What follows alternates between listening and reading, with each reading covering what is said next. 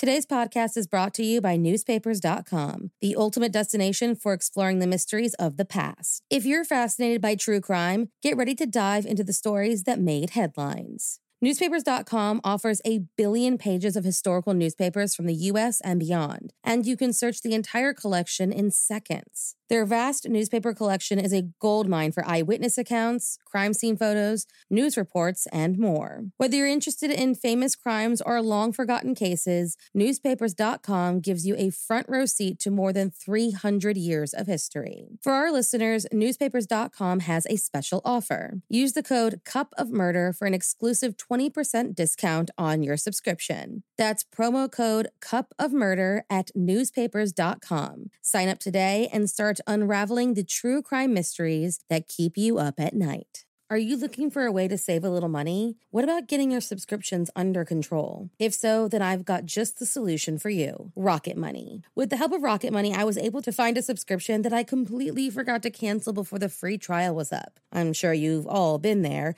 and Rocket Money can help me cancel it. Between streaming platforms, apps, delivery services, and even parenting and kid subscriptions, it's hard to keep track of exactly what you're spending and how much it all adds up to each and every month. Not to mention the fact that it seems every single day one of those subscriptions suddenly jumps up in price. Rocket Money alerts you when this happens so you're never caught unawares. Rocket Money is a personal finance app that finds and cancels your unwanted subscriptions, monitors your spending, and helps you lower your bills so that you can grow your savings. With with them, I can see clearly what my monthly spending is and how it compares to the month before, making saving money and taking control over my finances so much easier. They'll also try to negotiate lowering your bills up to 20%. All you have to do is submit a picture of your bill, and Rocket Money takes care of the rest. They'll even deal with customer service for you. Rocket Money has over 5 million users and has saved a total of $500 million in canceled subscriptions, saving members up to $740 a year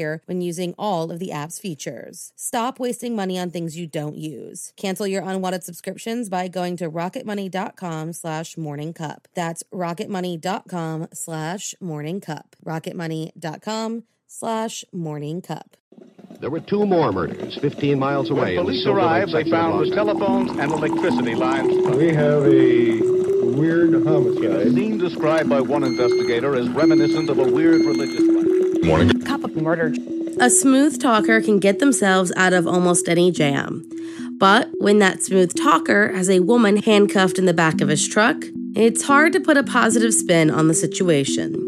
On November 22, 1945, a man was born who would attempt to talk his way out of a number of murders that would finally catch up to him. So, if you like your coffee hot but your bones chilled, sit back and start your day with a morning cup of murder.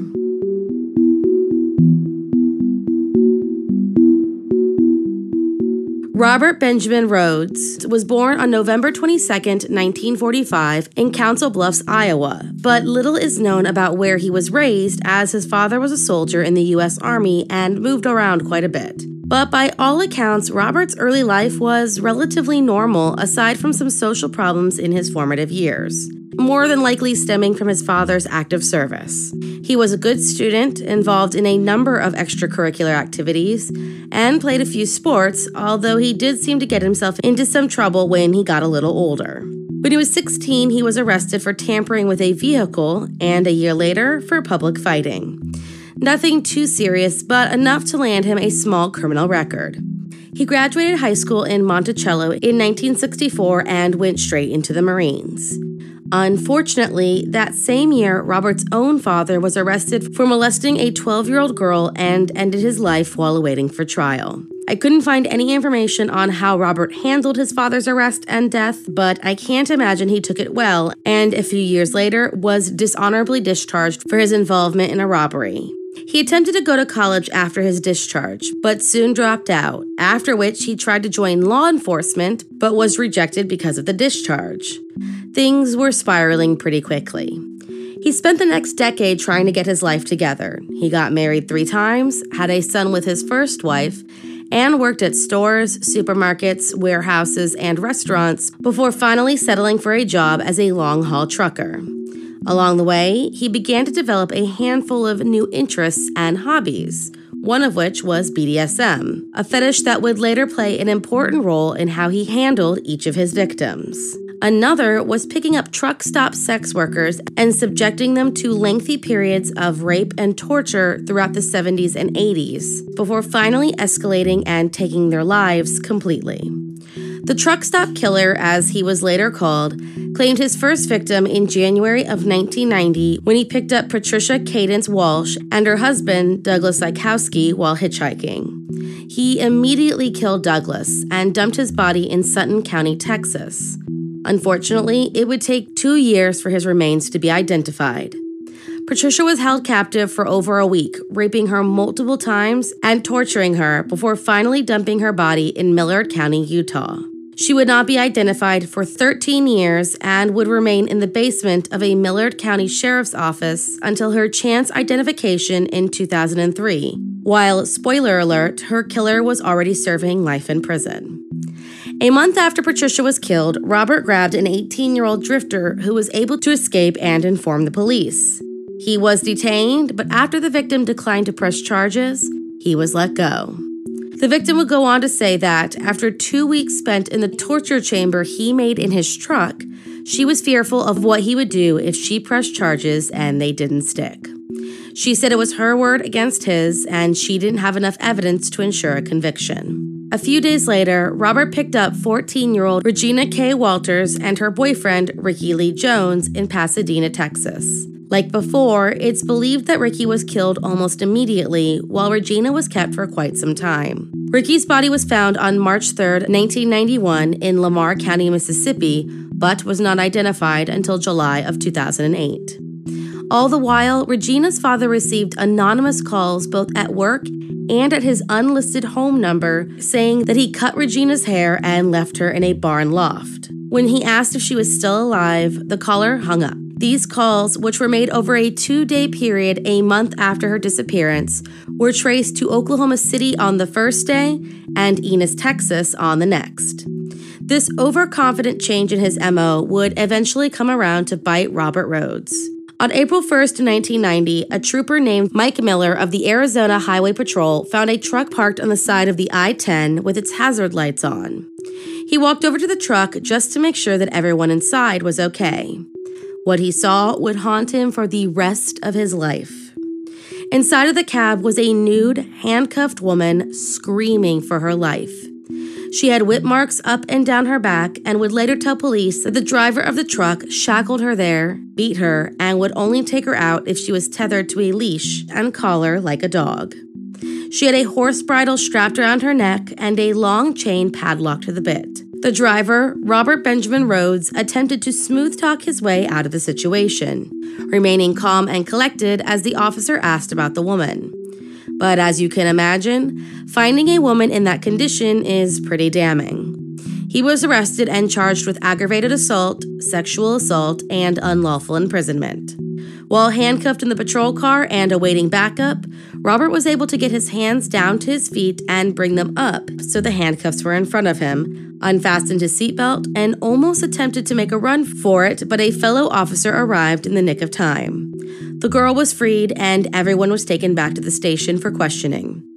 According to the 27 year old victim, whose real name is never given, she had been picked up at a truck stop just north of Phoenix by a initially very polite Robert Rhoades. That she eventually fell asleep, and when she did, he shoved her into the sleeper cab of the truck and shackled her in his makeshift mobile torture chamber.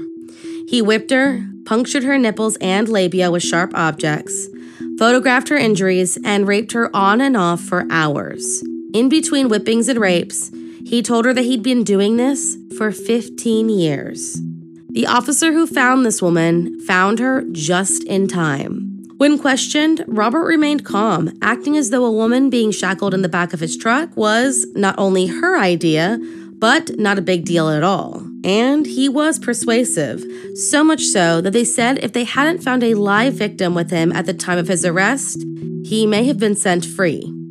They booked him on the charges and, in the meantime, sent off information to Houston since that's where Robert lived at the time. It wasn't long before a detective from Texas contacted them back saying that there was a similar case that Robert was involved in. the one where the victim felt she couldn't press charges. He had cut her hair, shaved her pubic area, and systematically tortured her for two weeks. And if that hair cutting thing sounds familiar, that's exactly what the anonymous calls to Regina Walters' father said after she had gone missing. This information, coupled with the rape kit found in his truck, were enough to convince authorities that they had a very dangerous man in custody. It was also enough to get a search warrant, and on April 6, 1990, investigators swarmed his home. Inside, they found bondage material, women's clothing, makeup, and some white towels saturated with human blood. They also found a large collection of pornographic photos taken of his victims in various stages of undress and torture. And judging by their hair regrowth in some of the pictures, these girls were kept for quite some time. Some of the women were identified, and slowly but surely, all of the known cases were connected. Robert Rhoades was convicted of the first degree murder of Regina K. Walters in 1994 and sentenced to life without parole. In 2005, he was extradited back to Utah, where he was meant to stand trial for the murder of Patricia Walsh and Douglas Zyskowski. However, due to the family's wishes, the charges were dropped and he was returned to prison. He was later extradited to Texas for the murder of Regina Walters and Ricky Jones, where, in exchange for dropping the death penalty, he pled guilty and earned a second life sentence. Police, as far as their investigation can tell, believe Robert Rhoades killed more than 50 women between 1975 and 1990 that he picked up an average of three women a month and that his job took him all over the United States. Thank you for joining me in my morning cup of murder. Please join me again tomorrow to hear what terrible thing happened on November 23rd. Don't forget to rate and subscribe and let me know how you like it. If you want to help support the podcast, there's always Patreon or just sharing it with your true crime obsessed friends. And remember, stay safe.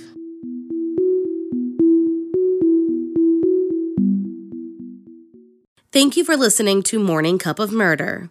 This daily true crime podcast can be found on Twitter, Instagram, and Facebook by searching Morning Cup of Murder. I'd love it if you stopped by and said hi. Stay safe.